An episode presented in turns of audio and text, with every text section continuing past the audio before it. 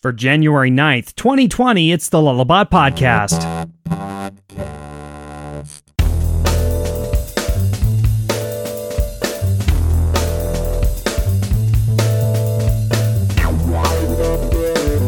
Hey everybody, it's the Lullabot Podcast, episode 243. I'm Matt Kleve, Senior Developer at Lullabot. With me, as always, co-host of the show, Senior Front-End Developer, Mike Herchel. Hey, Mike. Hey Matt, how are you doing? Um, happy, happy new decade, Matt. Happy New Decade. Although some people will fight you over that, Those people can go to hell. depending on whether you start it, you start counting with zero or one. Yeah, yeah. Yeah. We're, we're, we're developers. We're, we're zero indexed. Okay. I suppose. Yeah, that works. Right? Well, it depends on you know what language and uh, what structure in that language we're talking about. So, yeah, I, I suppose arrays start with zero, so that's fair. That's good. Um, so we're also going to talk about something that uh, I think people have been talking about for a while, right? I don't know. My opinion has been a little, almost like a little under the radar, but I'm honestly super excited about it. It's something that you hear about every once in a while, and Yeah. and it's in the Drupal world. So we're going to be talking Drupal today, which we often do on the Lullabot podcast. Lullabot's a strategy design development company that uh, primarily does lots of website work in Drupal, right? Yeah, yeah. Among other things, but a lot of Drupal. Yep. And so today, auto updates in Drupal core. Automatic updates. That sounds a little scary, and it sounds a little undrupally. Well, I, I suppose. I don't know, let's let's see. We, we have the right people to talk to today that uh, have been working on it and know everything there is to know, and we'll all be smarter at the end of this one, right? Yep. Uh, first up, we have uh, Lucas Hedding, who is a senior Drupal engineer at MTech LLC. And is a frequent core contributor, uh, mentor, project application reviewer, and in general, a nice guy, according to our notes here. He's from the Midwest in the US, but lives in Nicaragua, and he splits his time between his family, clients, and running a largely Nicaraguan based Drupal services business. Welcome, Lucas. Hi, nice to, to be on the show with you guys. Yeah, thanks for coming. Welcome. I think you're the only like first time Lullabot podcast guest today. Oh, well, mm, nice to be that that, honor. Glad you're here. Also, also with us today, we have Pantheon CTO David Strauss. David helps build the systemd layer that runs on many of the world's Linux systems. He protects Drupal's integrity via the Drupal security team. He co-organizes the annual All Systems Go conference and contributes to AMP, the uh. Accel- Accelerated Mobile Pages project. Did I get that right? As a Uh, member, as a We- member we've of the- actually dropped the uh, accelerated mobile pages. Oh, um, moniker. It's just AMP now. It's just AMP. Okay. Yep. But but my, my issue with AMP, David, is that when I Google Google AMP, um, it wants to t- give me Google Maps. anyway, David is a member of the AMP Technical Steering Committee. Welcome, David Strauss. Thank you. You've been on before. We talked with David about uh, Drupal performance a couple of times, several years ago with PressFlow, and uh, more recently um, talking about performance on Pantheon and CDNs and all that good stuff. Next up, we have uh, t- uh, Chief Technology Officer of the Drupal Association, who manages the team that builds the tools and the community that the community uses to build Drupal. Tim Lehnen lives in Portland, Oregon, and spends his free time tinkering with Arduino, Raspberry Pis, VR, all the trappings of a sci-fi dystopia. Welcome, T. Lehnen. Welcome, Tim Lehnen. great to be here. Um, it seems only appropriate in 2020 to have all these uh, trappings of the sci-fi dystopia. I decided that uh, I might as well lean into the to the whole thing. Yep, yep, good. yep. That's where the world we're going to live in. So and, and Tim, Tim, you've been with us before talking about the Drupal.org infrastructure team in 2017. And then uh, in 2018, we talked about uh, changing the tooling that's happening on Drupal.org. yeah, absolutely. Good to be back. So it sounds like you're all involved with this automatic updates and Drupal core stuff. So if we could just get the big picture, maybe what's going on, you know, tell me about the initiative, that kind of thing. Yeah, maybe I'll kick it off a little bit just because uh, the I think big picture idea um, came together when the Drupal Association met with a number of different folks, core contributors, and folks like that. I think probably the first really big conversation about um, this idea was back at Midwest Drupal Summit, maybe in 2017 or something like that. Um, and you know, the notion of having automatic updates uh, in Drupal is is much older than that. But um, we came together to talk about you know how could we actually get it done in a Drupal context. Um, other software projects Um, in fact, these days, sort of most modern projects have some form of self-updating, automatic updating feature. Um, it's something you know WordPress does it. It's something uh, that Mac OS does, that Windows does, that all sorts of things do, and many different uh, software projects implement automatic updates in different ways. Um, so uh, you know, we wanted to, to come up with a solution that would work for Drupal. Um, and uh, that would kind of meet the unique needs of the kind of platforms that get built using Drupal as a as a base.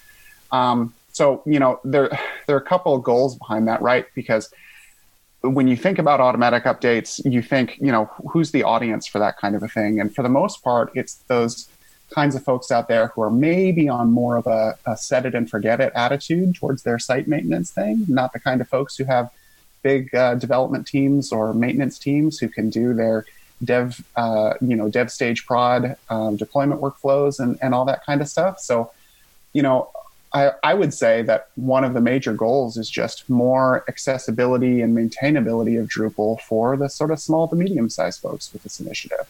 Um, but I think it has some implications that are good across the board. So um, I don't know. Is that a good enough rough overview? David, Lucas, uh, anything to add? I think one of the use cases that we've really been trying to meet, at least early on, is uh, the site owners that have that are located in very different time zones than a lot of the security team, um, because in many cases um, we've been setting up the updates in a queued up way where they might need to stay up in the middle of the night in order to to rapidly apply the updates. And one of the things that we've learned from some of the major updates to Drupal over the past five years is that attackers can be on the heels of an update in a matter of hours. So that that creates a complex situation for people who would are having to choose between getting a night's sleep or putting their site at risk. And it really can make things a lot more equitable around the world for maintaining Drupal sites if uh, it's possible for things to be set up in a place where even if it can't be completely set up and forget it, at least they can know that when a, when an update is in the works and about to come out that they can get their site into a good place where on their schedule uh, in a way where when the update actually lands then the update just rolls out to their site yeah so david um, in case somebody isn't familiar with how a security update might happen can you can you walk through that process it's uh, I'm, try- I'm trying to remember it off the top of my head but i think you're probably a better person to just kind of give the high sure. level there uh, it's wednesdays at Eastern time afternoon or something like that? I um, I don't know much about the actual uh, Eastern time uh, because I'm I'm out in California, okay. but um, it's definitely on Wednesdays uh, when we do the releases and get them out, um, and we'll usually let people know ahead of time if there is a major security update coming out on a Wednesday, so that people can be ready to go for the for the deployment. We've also made a number of advancements over the past five to 10 years uh, in improving the experience for administrators that need to be rolling out updates. Um, for example, we always split out the actual security update into a separate point release from the made uh, from any kind of feature bug fix updates so that there is there's always a sort of minimum jump that you can make when the update comes out that has the lowest risk possible for the site while still being able to to get the site uh, past any security risks. And you know, given the nature of open source, when there's a security announcement, everybody should know about it. But when there's a security announcement, everybody who isn't necessarily acting in a good way will also know about it. So, correct. And and we we often see attackers be able to develop at least some attempts against something within six hours of a release coming out. That's a pretty good um, segue into what are the features of, of what we've done with our first revision, and that uh, the very first parts that we worked on this past summer were this this this whole concept of a, a public safety announcement or um, yeah PSA to let folks know, hey, we've got an especially important security release coming out in the next couple of days, and now that'll be broadcasted on the site, just like the the sort of more annoying, hey, you've got security updates, but it'll happen before, and it's only going to happen on these highly um, sensitive ones, these Drupal Drupal Drupalgeddon type event. Interesting. So, so, so the first stage was just like creating the framework to for an announcement that that will happen actually be prior to the release that says, "Hey, you're going to need to update." Yeah, it gives folks um, that manage these sites to to really kind of take a deeper look at the site. I mean, as as as an engineer on many sites, what we've found is that there's a lot of things you just didn't necessarily keep up to date. Hey, I didn't check everything into Git. I did. Oh my goodness, I I did an update last time on the site on live, or you know, some of these smaller sites. That's that's kind of sometimes the easiest way uh, download a couple modules or whatever. Well, anyways, it lets you get uh, a little bit ahead of the game. Hey, tomorrow there's going to be a security update. I'm going to need to be uh, paying attention to all my sites. And that was just the first um, first phase of the, the, the first phase of the first phase. Gotcha. And when when was that first phase of the first phase phase completed? Oh, Tim, was that? Gosh, I want to say we had the initial September work, maybe before that. Maybe it was even July or August, something Mm-hmm. like that. Um, and then, um, you know, in the in the early alpha releases of the um, uh, of the build, um, you know, that was kind of the first thing there. You could you could it, it- essentially it subscribes to a, a, a JSON feed uh, from Drupal.org of these PSA announcements that the security team can choose to to publish to uh, when they have something to put out. So you know, as Lucas said, that's going to give you a day's head up, uh, a week's heads up. It, you know, it'll depend on how far in advance they're able to do those sorts of things. Mm-hmm. Um, uh, but yeah, I, you know, I think that came through over the summer, roughly speaking, um, and then we got into the sort of real meat and potatoes of things. So uh, when you say meat and potatoes, you're talking about self-updating. Yeah, I mean, Lucas, there's there's sort of two elements. Lucas did a lot of work around um, making sure you're ready for self-updating first, which I think is is one of those key parts. Mm-hmm. Yeah, there's there's like yeah, there's three parts. There's the PSA, and then there's what we initially called pre-flight checks, but then we weren't sure that it, you know that was the best name, so we uh, decided eventually on readiness checks, Mm-hmm. uh, and that just makes sure that hey, you're ready to update. What, what are kind of what are the things required to be ready? actual actual update uh, of the site. The readiness checks. Um, some examples, just sort of wrap your mind around it. Are you mounted on a read-only file system? Uh, do you have enough disk space? Do you have database updates that are sort of sitting out there? Uh, those would be things that are pretty critical. Like you can't update files if the hard drive is read-only. Sure. And if you don't have enough so hard drive space, we- like the basic mechanical requirements. there's, yeah, Yeah. So we looked at it as like there's these errors, and there's these like warnings, like hey, you've hacked a file, you modified a file in Tracker module. I don't know why you modified Tracker module. So it, it So- essentially I, goes I through the know mo- why you'd modify tracker module. uh, to disable it. because you didn't want to use it. Yeah. I, I, f- I forked it at one point in time for, for Drupal.org. Well, okay, but are you, you going to want to keep Node module, which is probably a lot more in use on your site, from being upgraded uh, if only the Node module was what was fixed with the security release? So is your Exactly. is your code base in line with what it should be? So like it- we, we don't want to make just- replacements that are going to break changes that you have made to for one reason or another. Yeah, uh, it- I say hack, but it's really usually a patch in most cases.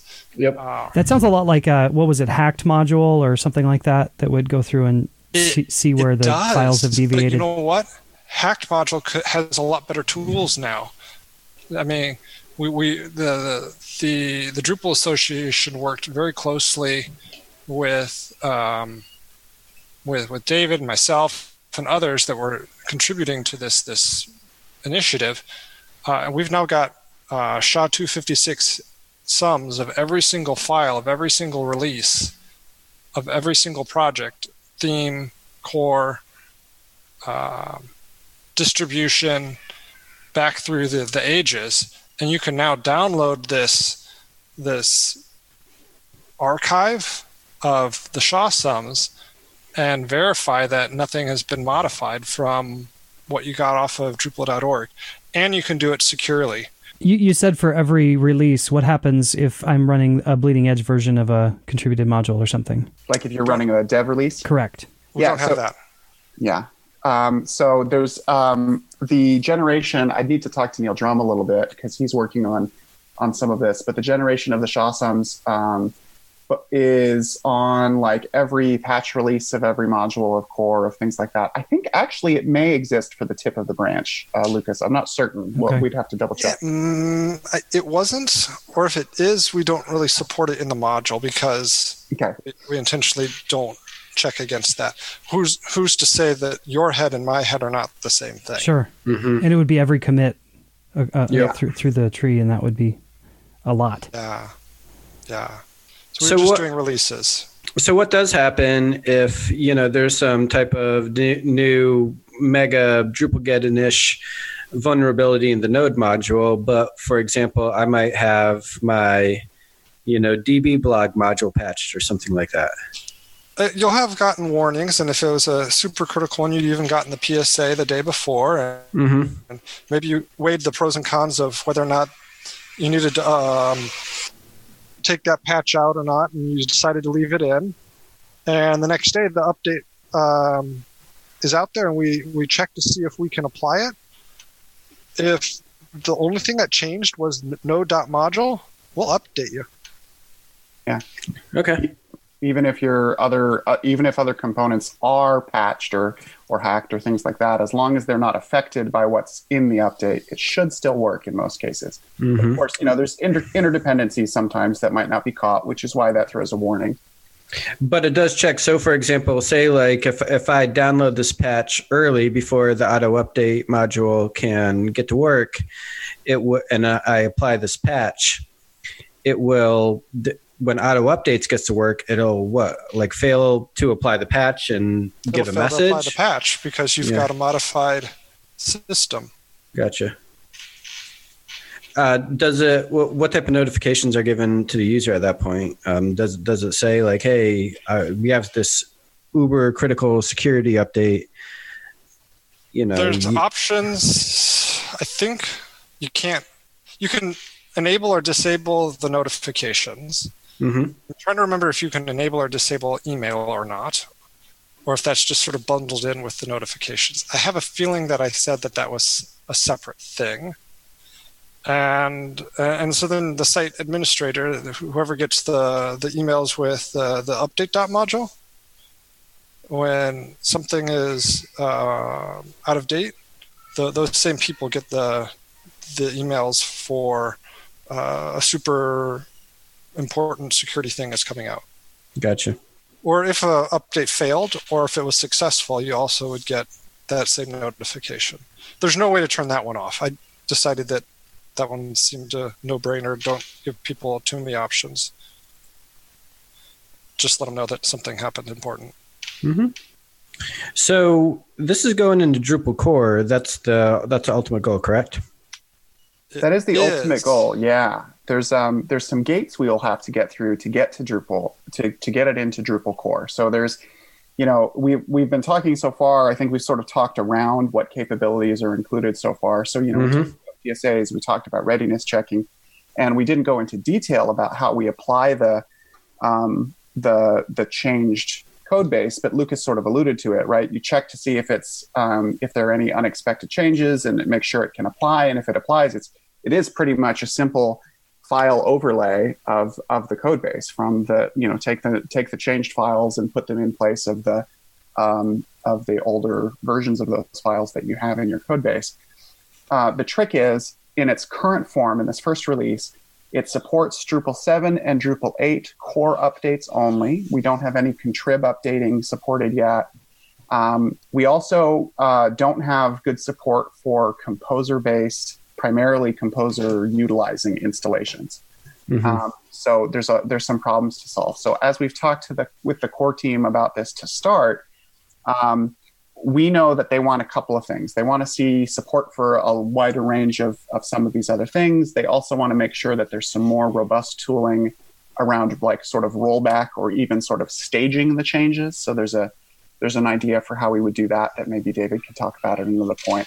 But yeah, mm-hmm. part of the next next set of things here is we've been working with core to identify okay, so what are the things we need to resol- resolve before we can begin to actually move this into core, and what are just the other feature paths that we need to keep working on um, to to cover all the use cases that will uh, you know help protect the community and help maintain people's sites. I think gotcha. we'd I think we'd be leaving something behind if we didn't mention that it's for as long as something like this has been discussed, there has been a pretty decent resistance to it. Um, as far as I wouldn't want my web server updating itself. Um, h- how have we solved that in this era, and why is this a good idea? I, I think part of what we've accomplished through these tools is assistance even for the people who don't want to use the auto updating itself in the sense that even if you don't actually take that final leap of having it apply the update when the release comes out we're still providing a lot of assistance to help people keep their sites up to date in the sense that um, all the what we were calling the pre-flight checks or the readiness checks um, the uh, PSA distribution. So, in some ways, we've tried to accomplish a sliding scale of capabilities where an administrator can choose where they're comfortable automating and they'll still be able to enjoy all the more basic capabilities of the tooling even if they don't take that final leap of having them applied automatically yeah and, and that said you know as lucas has sort of architected the actual implementation that goes in there um, you know the between the readiness checks and the way that the sort of file overlay is applied, there are some protections in place. I think we've erred certainly on the more cautious side of not trying to apply updates to avoid breaking sites rather than applying something when it when the site might not be ready to receive it. Um, so you know if if you are the kind of maintainer who um, you know pins your kernel versions and all this stuff all the way up and down your stack, you can still use those sort of workflows. You, you by no means have to have this turned on, but I think the notion of having this as a sort of hopefully eventually the same default um, for sort of an out of a bo- out of the box installation just makes sense. There there you know um, a million and a half or more websites, um, some percentage of those will be very well maintained by a team with expertise that wants to manage this on their own.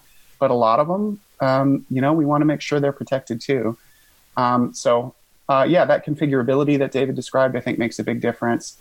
Um, and then, you know, if we just go ahead and, and speak to sort of the future of this, you know, right now you have this system where if something if something gets uh, screwed up in the process, it sort of automatically rolls back the, the attempt to do the file overlay. Um, but when we start doing more complex things like doing dependency resolution for composer updates and things like that, where you can't just do a simple kind of undo uh, command to just undo that work, um, one of the things that David proposed is creating sort of like a bootloader for your Drupal site. And that's something that I think kind of directly addresses that point of giving people control, but also do, taking a, a lot of the work out of the effort. Do you want to describe that idea, David? Sure.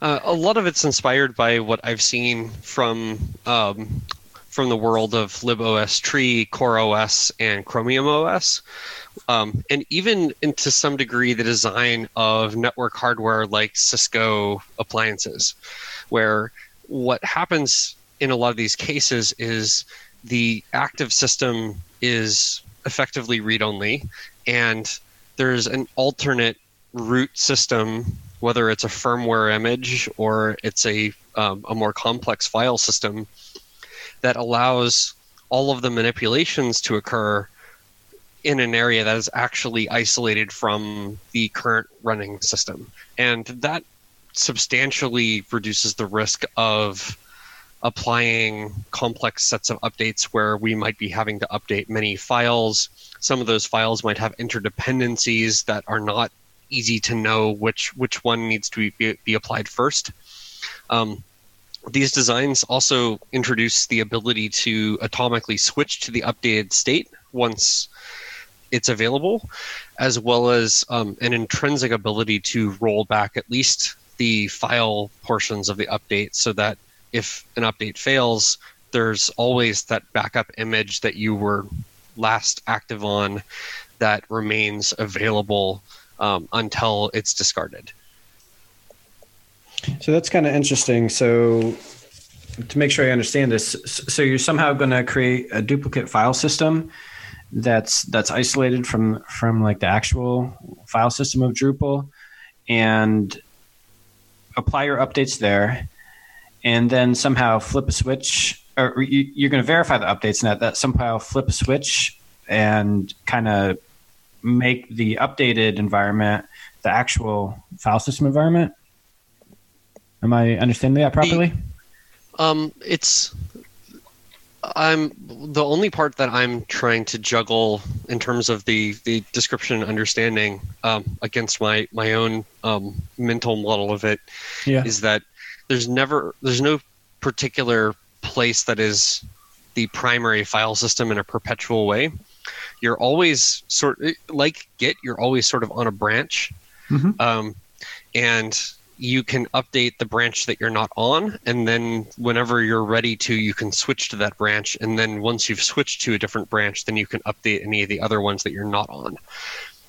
The um, some designs intrinsically have two um, like cisco's firmware design and coreos um, some designs support an arbitrary number like libostree um, but the one of the big benefits is providing a workspace in order to perform complex operations. Like if we're trying to spider dependencies for a composer build, we may have a cascading set of changes that need to be applied as soon as one version gets bumped. Like for example, if a module goes from uh, applies a security update by moving from the 1.x to 2.x branch of an HTTP client module, that may have some large cascading changes to the tree that need to be then applied in a way where if you have any partial application of that change set, things may just be broken. Um, so um, right now we we can sort of escape some of that with the current auto updates because we we queue everything up to be able to rapidly apply changes generally to only a handful of files. Um, and we're able to structure that data in a way where the client has a packaged version of the change set that needs to get applied basically where it doesn't really have to perform a lot of calculations on the client side. Um, and even though a partial application of an update might cause a problem the chance that that will occur or be over a long period of time is very low with with the types of updates that are rolling out through the system as designed right now.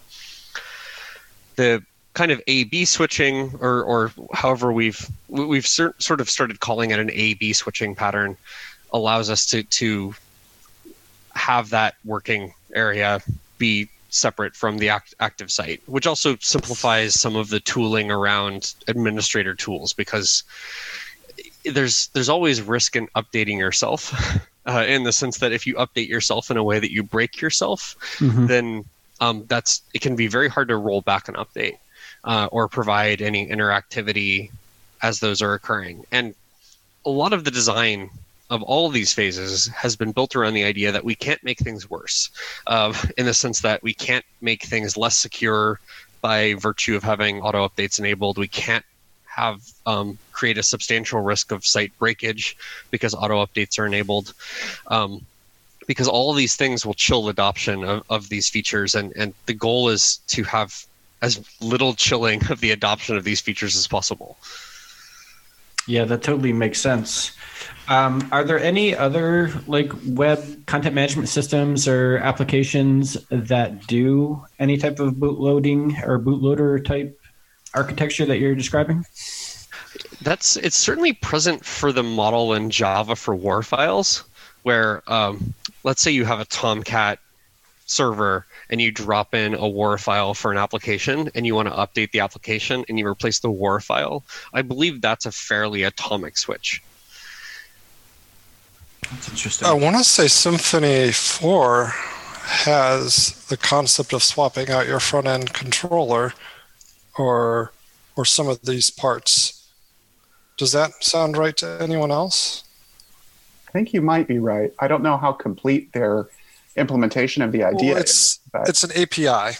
Yeah. Um, so I think it's you still have to build to the API and, and but um, It- but to to the point, I think this is um, this is treading some new ground to try and come up with a, a, a method of update that relies on this sort of a framework. But I think ultimately that's where we resolve that earlier question about, you know, how do you how do you drive maximal adoption in spite of that whole category of users who might be otherwise scared off by the idea of, of the software updating itself. So Yeah, we, we got pretty deep there. Can we can we just kind of back up and clarify exactly where we are today versus um, Yeah. where we're going in the future? So today we have the PSA stuff and the pre-flight stuff that's been renamed, but I liked the name pre-flight. Um, what was it called? Uh, readiness checks. Readiness readiness checks. checks. there we go.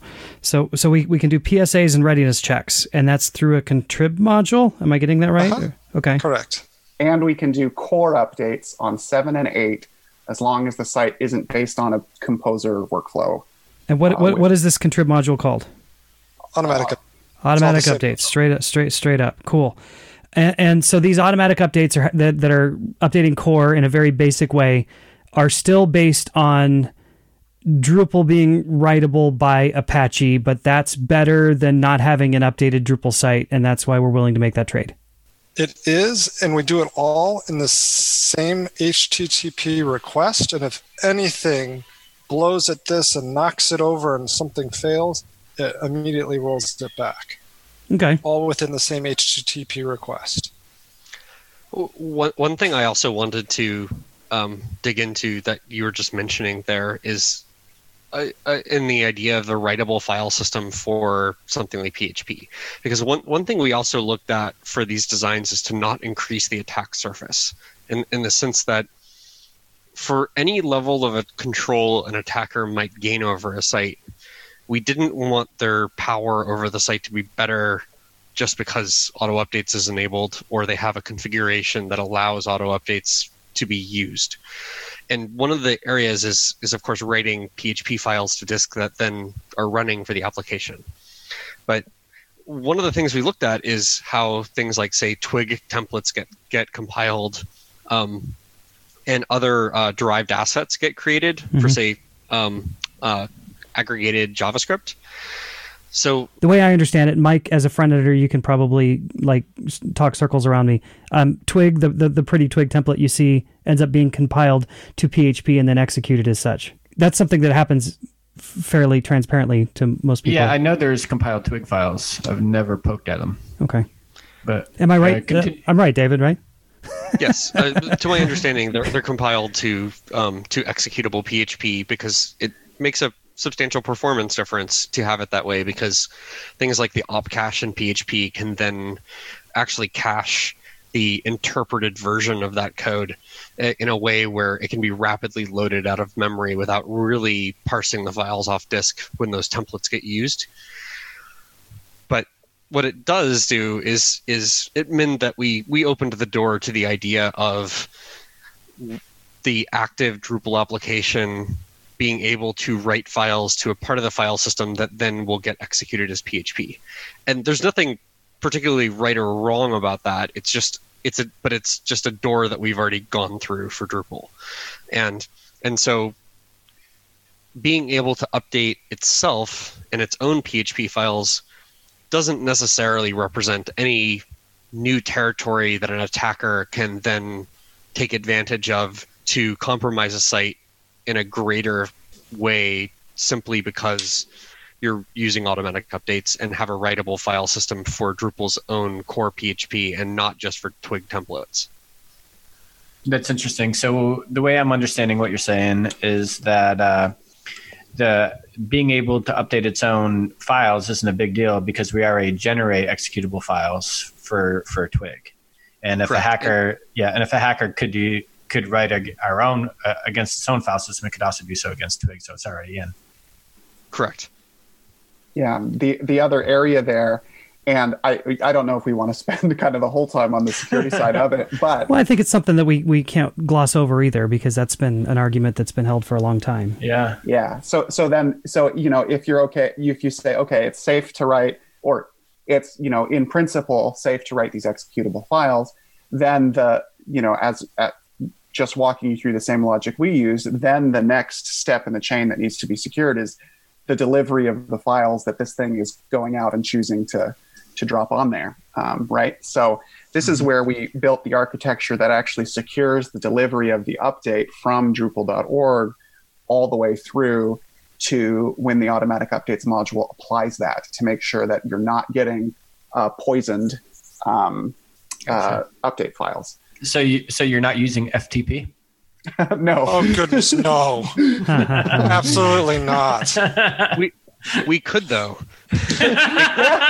we actually because we could do it pretty because safely. we're not actually reliant on on the on the delivery path of the files as part of the uh, trust framework. Absolutely correct. We we have built-in higher level uh, s- security controls that it doesn't really matter whether you're doing it over SSL, uh, over a fancy handshake, or carrier pigeons. That's really It's gonna interesting. Yeah. So, I mean, to give, I will give the layman's version because that's my level of understanding. Um, and then maybe uh, if we want to dig in, I mean, so there's a package signing architecture basically, right? So, as, as um, Lucas mentioned earlier, on the Drupal.org side, um, what we've done is we have uh, hardware security modules that we've used to generate a uh, root key. Um, and we use that root key through these hardware security modules to generate intermediate keys that expire after a certain amount of time. Um, so we might have an intermediate key that, let's say, lasts 30 days. And then after that, the automatic updates module won't trust any files signed by that intermediate key anymore, right? So then we generate that key using our hardware security modules and the root key to make a new intermediate. We put that intermediate uh, on Drupal.org's um, signing infrastructure. Um, and then when Drupal.org is doing that hashing of the files, um, it's also sort of signing the package manifest so that the automatic updates module can verify okay, this package that's coming from a site that tells me it's Drupal.org was signed by a, an intermediate key that matches the root public key or was not, um, and therefore should be discarded. Um, and that means that that uh, you know, just as David and Lucas were saying, it doesn't matter how you got that package. The method that the package gets to you could have been totally insecure, but as long as that verification matches or doesn't match, um, we can decide whether or not it's safe to apply that package. Correct. Totally correct. I like it. Yeah, But I, I did I did good. want to share I did want to share one of our what motivated us to to do it this way as well.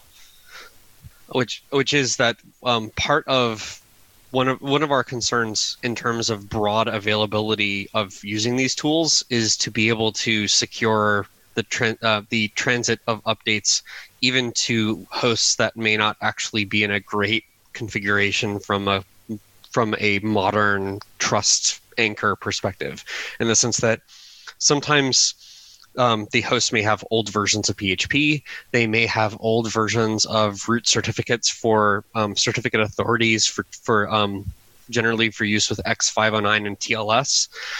And so we we wanted to build a, a foundation that could be modern and trustworthy, even if you're deployed to a target that is sort of equally, um, that, that- or not equally, but is ha- has not necessarily been well maintained. Um, and at the same time, we didn't want to make any compromises to the delivery of these updates to very modern systems in terms of we didn't want to pick up old style designs in order to maximize compatibility. So we have this interesting middle ground, which is is ultimately the same exact kind of design for trust that the um, Python um, update format uh, update framework um, TUF uses, which is the idea that you don't you want to anchor the trust in the project uh, and and not necessarily rely on uh, certificate authorities and HTTPS alone. Um, it, it also opens up the ability to use mirrors more broadly for, for the update distribution, which is another important thing because preventing a site from getting an update is another way to attack a site. We're talking automatic updates with Drupal core with some of the folks that are helping make it happen on the Lullabot podcast. Coming up right after this, we'll talk a little bit more about where we're going. Hey, it's Florida Drupal Camp organizer and Drupal Easy uh, podcast host, Mike Anello. How are you doing, Mike?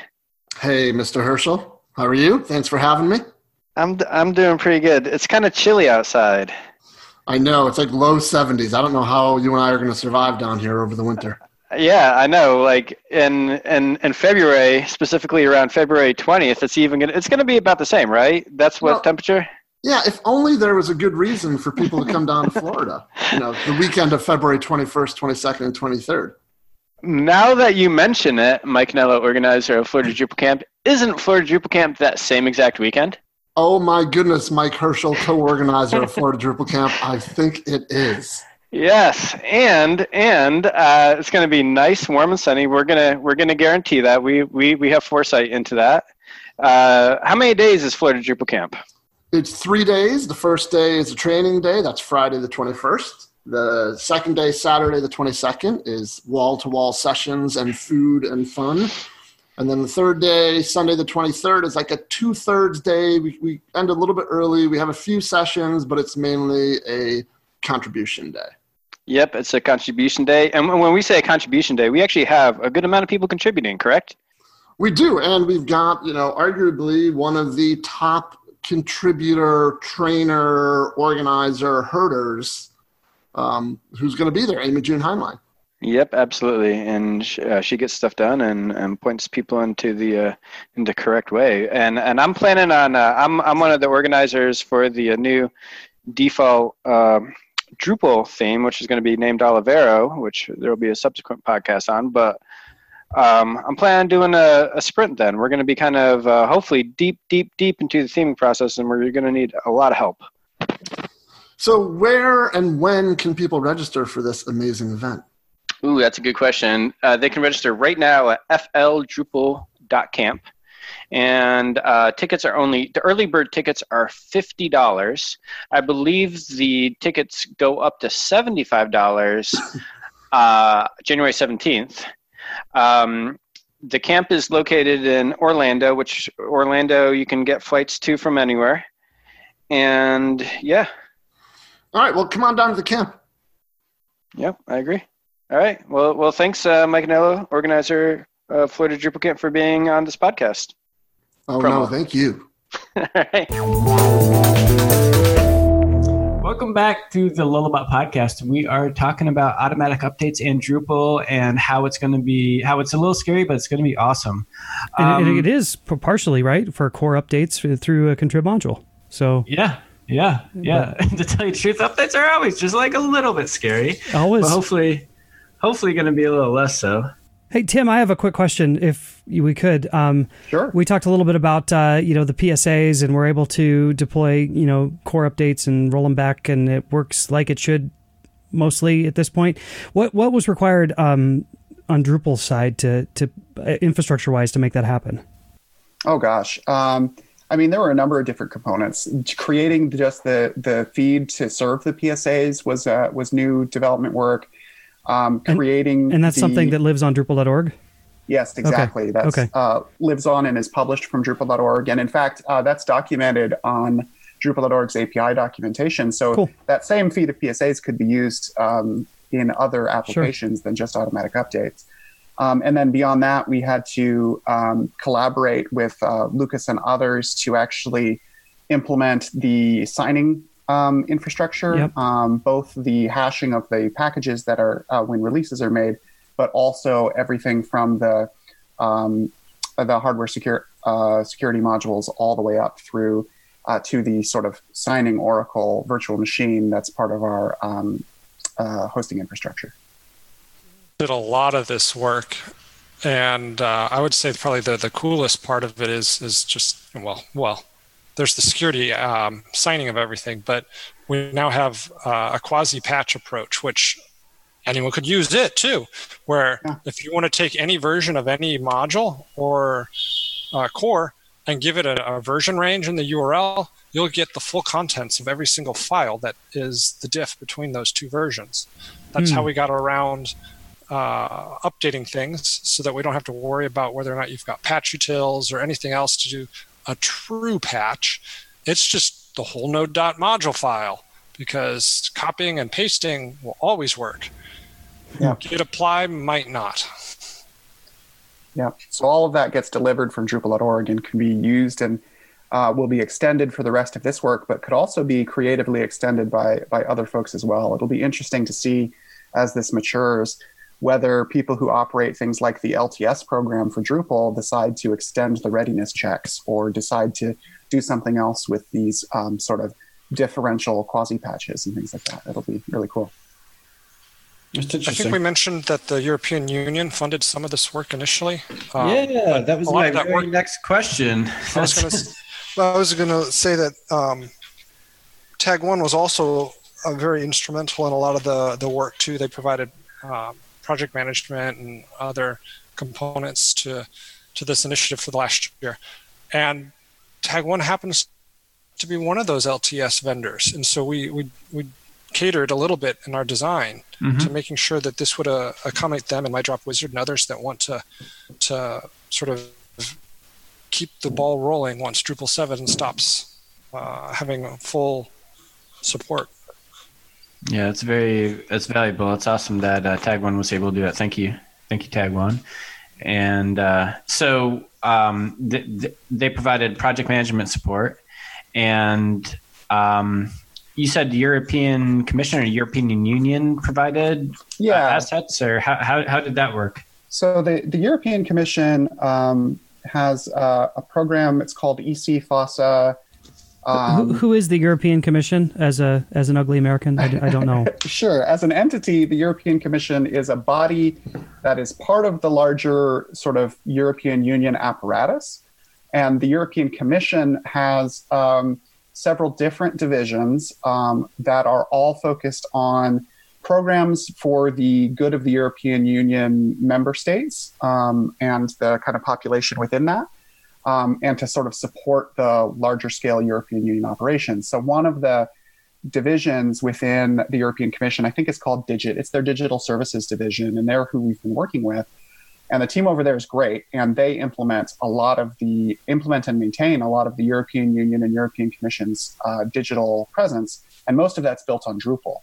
So they ah, um, there it is. Okay, I got it. Yeah. So they've reached out. Um, we've we've been we've collaborated with them on a few other uh, things related to funding a security bug bounty program and stuff like that as well. And so, um, uh, uh, eighteen probably eighteen months to two years ago, we pitched them on this idea of the uh, automatic updates initiative, and they were very generous in their funding um, and allowed us to um, you know, as the association to contract with Lucas, to work with uh, other members of the community, to work closely with Tag One and uh, all the various contributors um, to actually get us as far as we've gotten. So um, they had a, a one year funding program that took us through all of 2019 and got us to our first stable release.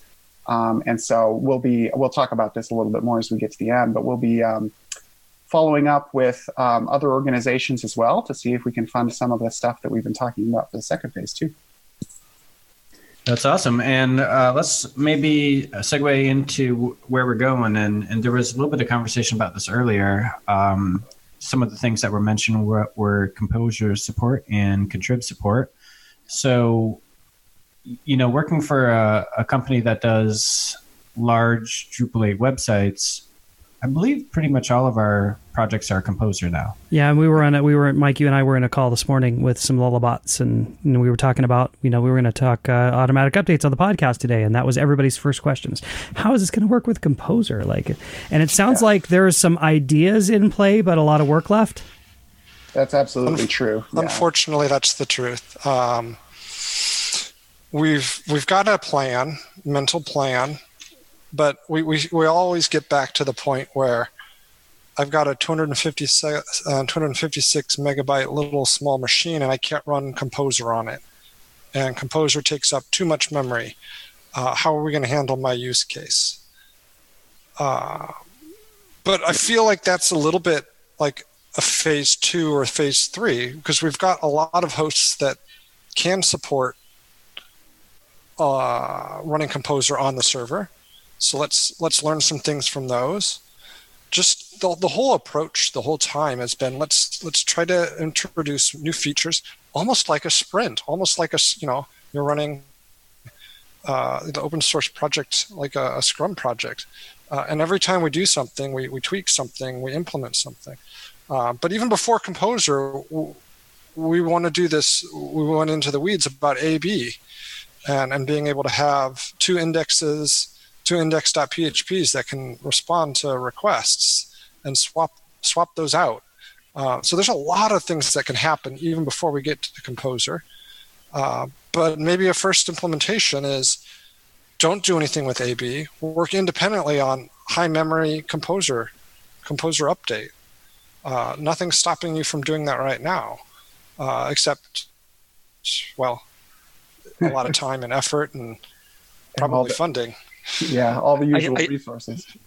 I do think it would be interesting for us to be seeing the telemetry data on how often this this setup for a site that is using Composer makes it viable for us to run auto updates in the sense that we suspect that a substantial portion of the sites that are using Composer as their model for code project management um, may have read-only file systems in the production site. Yeah. Yeah. Yeah, Yeah, that makes a lot of sense. You know, like like the the large enterprisey type sites that that Lullabot creates typically are not going to use auto updates. Yeah. You know, so, so maybe like that first use case is you know when people are downloading the tarball or or installing stuff via that way. one of the concerns with that is just that like you know as we say understanding the right use cases and understanding how we can accommodate them and where the real value and impact is um, so you know uh, and another element of this uh, is as of the latest drupal 8.8 release for example even the tarballs on drupal.org are technically composer ready installs so they're already set up with the file structure and everything as if they were a composer create project style projects. Um, and those still work because if you haven't further modified the lock files and things like that from there, that's still fine and that's still going to work. But it's just, you know, once you start requiring new new packages and new modules that we run into these limitations.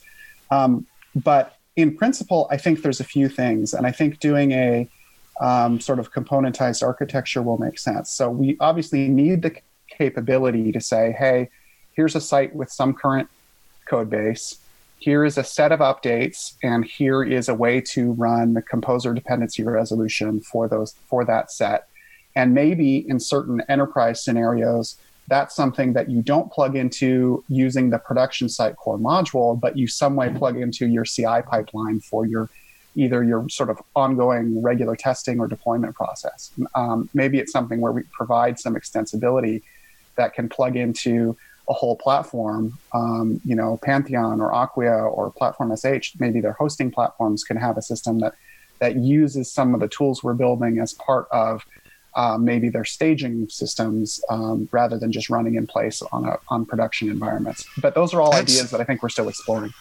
early early on at midcamp this past year in 2019 i had some conversations with matt glaman from commerce and and they're looking at doing a service offering i think they've already launched their service offering in this space and and we all knew about pantheon because they were in the booth across the way um, and and a lot of what we built is pluggable uh, using plugins in, in drupal 8 especially where you can uh, swap out the, the implementations or extend and add your own additional plugins to say, hey, let's do a backup before we apply database updates using Drush, because I know I've got Drush on my site.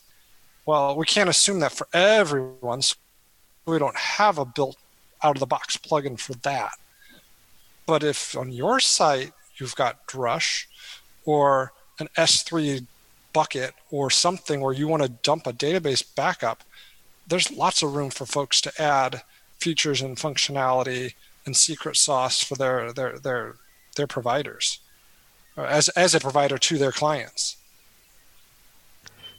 One, one And thing I don't that know I if people wanted, even have dug into the code to know that this is possible. Yeah. Um, one thing I wanted to touch back on uh, that sort of opened up this topic is the question of contrib updates as well. Uh, and one thing that I've at least held as I, I, can't speak on behalf of everyone, but one thing that I've um, my perspective is that much of accomplishing contrib updates is the same scope as accomplishing the composer integration because we have so many contrib modules that now rely on composer derived dependencies. Yeah. From a practical point of view, there's some there's definitely technical work. There's definitely some brainstorming, mind bending thinking that needs to go on to to really land on exactly the right kind of architecture for this. But there are some good ideas uh, together thanks to the the people we've already had in, in the room. And then from a more brass tacks point of view, as someone who comes from the sort of project management side of things myself, you know, on the Drupal Association side, we're spending the next couple of months kind of letting the initial release soak, um, letting it uh, prove out a little bit and getting some feedback. Um, we're then at the same time, I'm uh, working on approaching uh, other folks who might be interested in sponsoring. Um, when we can secure some more funding and resources, I think we'll we'll do a phase of discovery again about these particular problems and then move into that problem solving. Um, and yeah, it would be great to keep up the momentum. So I'm hoping I'll I'll um, I'll be hearing from folks out there listening to this who are who are interested in supporting the initiative. Yeah. So how how can people support the initiative? What can what can people do to help? And there's a there, there's a few different things that folks can do. So one is um, you know people who are interested in supporting this but are coming from a technical perspective and not a ability to get funding um, can certainly come in start using this on sites make bug reports could also start collaborating on issues or could offer to help co-maintain. Um, you know lucas is the primary maintainer of this contrib module um, and we've had so a, a certain amount of funding that we've been able to to devote to support things like this. But you know at a certain point this is this is open source, this is Drupal, so we're going to need to have ongoing maintenance. And so that would be a great way to get involved. And then for those folks who are at organizations who might be interested in funding another round of work, um, you can contact me directly uh, at the Drupal Association. My contact information is on the staff page. It's just tim at association.drupal.org, and I'm happy to chat with anybody who's interested in either in just learning more about this um, or potentially helping us move it forward so we've been talking about this automatic update initiative and putting it into Drupal core, and we haven't said a whole lot about putting it into Drupal core. What's the plan? What do yeah. we have to do? Yeah, so um, it's going to be it's going to go together, I think, with solving some of these problems. I think these are, I think the part of the concern from speaking to um, uh, core maintainers, release managers, framework man- framework managers, things like that, is they do want to make sure that we have all the safety nets that what's supported by the automatic updates um, module when it becomes a core module m- maps well to all of the environments and places we say are supported for Drupal itself, right? So we say you can use Drupal on a shared host of this size with these PHP versions and things like that, right? We want to make sure all those are in place. So um, that said, over the course of the next months, there might also be value in deciding, hey, maybe for the D7 version where this composer stuff is not such a concern, um, maybe that's something we would want to do sooner rather than later for all the folks who are still on that. Um, or you know maybe we can do some more incremental things. So those are sort of ongoing discussions. Um, but short version is we want to we want to handle we want to truly handle the scope of a Drupal site and not say, hey, you can update a Drupal site except all of these and these and these and these. We want to get a better coverage of all the use cases. Is it possible to get this into Drupal 7 core earlier than Drupal 8 since there's you don't have to worry about Composer? I I I am not totally sure really. That's a core maintainer question more than me. In principle I would think so, but um but in I think principle we're to yeah, out. but just, you know, I'm taking off my hat of maintainership of any of this stuff. I haven't seen a lot of uh, velocity on Drupal 7 in the last few two years. Um, mm-hmm. So I mm-hmm. doubt it's going to land for the next six months because we're looking at about Everybody's six. So focused on nine. Yeah. Right. And so. Uh, but as far as eight and Drupal nine, Uh, let me quote something from XJammer Jess from five days ago in a Slack meeting. She says, "Oh, it's absolutely belonging in the core product once it's done. It's the most strategically important feature for Drupal's future." Wow. Yeah. And that's from the core maintainership and and that community. There's a lot of support. A lot of hours were given by the Drupal Association, funding from European Com- Commission. Um, lots of people are interested. Um, people are just giving up their own free time. Thanks, David, and and others that worked uh, tire- tirelessly over the last uh, year, Year. or two to get this ha- happen. And and we're starting to see some fruition. We need more bug reports. What's the Those are all definition of done? Yeah, definition What's of the done definition of done for anything? Well, somebody software has to somebody has to name it. I mean, that's Yeah, I mean, so in our case, I think when we can say running the site on a complex composer site is safe and running an update will cover your contrib, I think that'll be done for the purposes of core inclusion in 8 and 9. I'm pretty sure that those will be the the, the gates. I, I think the only question we have around that is is really if there's any subset of that that is also going to be satisfactory for core inclusion uh, as a not not because we would stop working on it to achieve that point, but um, is something somewhat less than that good enough? Yeah. And it might be, but I think, you know, until we've really got into the future set of discovery and determine what those subsets even would be in principle, I don't think we'll quite know. So uh, the, the other thing to say, though, is right, so automatic updates has been talked about probably 10 years or more um, as a potential thing that should be important, right? And the amount that we accomplish, accomplished in a single year once we were able to resource it was pretty monumental. And I think as big as handling composer and contrib sounds, I think again, if we can nail down the resources, we can probably actually make progress quite quickly. So Mike. Uh, you are a user of automatic updates. I watched you doing it today. Yeah, yeah. So I, I, I did it a little bit earlier as I was talking to Matt, and uh, and and that's when I ran into that one particular issue where I was uh, uh, mentioned in the uh, auto up automatic update Slack on, on Drupal Slack, Soon which we should point a, uh, out, which we should point out exists, right? yeah, Yeah. that's that'd be a good place to follow along. Anybody out there? Yep. The uh, let's see, is uh, auto updates or automatic updates? I'm looking right now. Uh, just auto updates. Auto updates. So so it's the uh, auto updates in in Drupal Slack, and and you can find out more about Drupal Slack at drupal.org/slack, I believe. Did you get your Drupal seven site updated? Not yet. No, no. I'm, uh, I'm, I'm, I'm gonna take a little bit of time and take a lot of, a little bit of screenshots just to try to document the problem uh, that we have, and at that point, you know, open up a, open up an issue within the on Drupal.org. Yeah. Um, but, uh, but something that I have been, have been doing is I've been, like, like I manage my friend's lawn care website, and in return, I get free lawn care, which is probably about the best deal ever. and um, so you know this is a website that it's, it's a drupal 7 website i don't use features or anything to manage config i just update everything live i use backup migrate to to download the database everything's a little bit fast and loose and everything you know It, it is in a code repository. I saw that you have it. in Git. Yeah. Yes, it is in the code repository, so that's something. It didn't start off that way, but but it definitely is. And uh, so I've I've I said, well, this is kind of a perfect use case for automatic updates. I'm gonna maybe download it and and see what breaks. And I've been finding a couple like small little bugs here and there, and, and you know, posting it in the Slack channel and on Drupal.org. And you know, I I, I feel I, I think that this is a an important initiative, so I'm I'm happy to help out. You know. I think any, anyone who does this kind of thing professionally ends up with those little side websites that you end up maintaining, Yeah. maintaining for mom or something. And I think you're right. It's a really great use case, and I'm looking forward to uh, not having her um, email me and tell me that my site needs updated because Drupal is now emailing me and telling me my site is out of date. You, you just gotta disable that module, Matt. Come on, you know. I, I, I try and say, no, mom, that just means that it's still up. Like if you're getting an email, that's a good thing. But we, we know that's not true.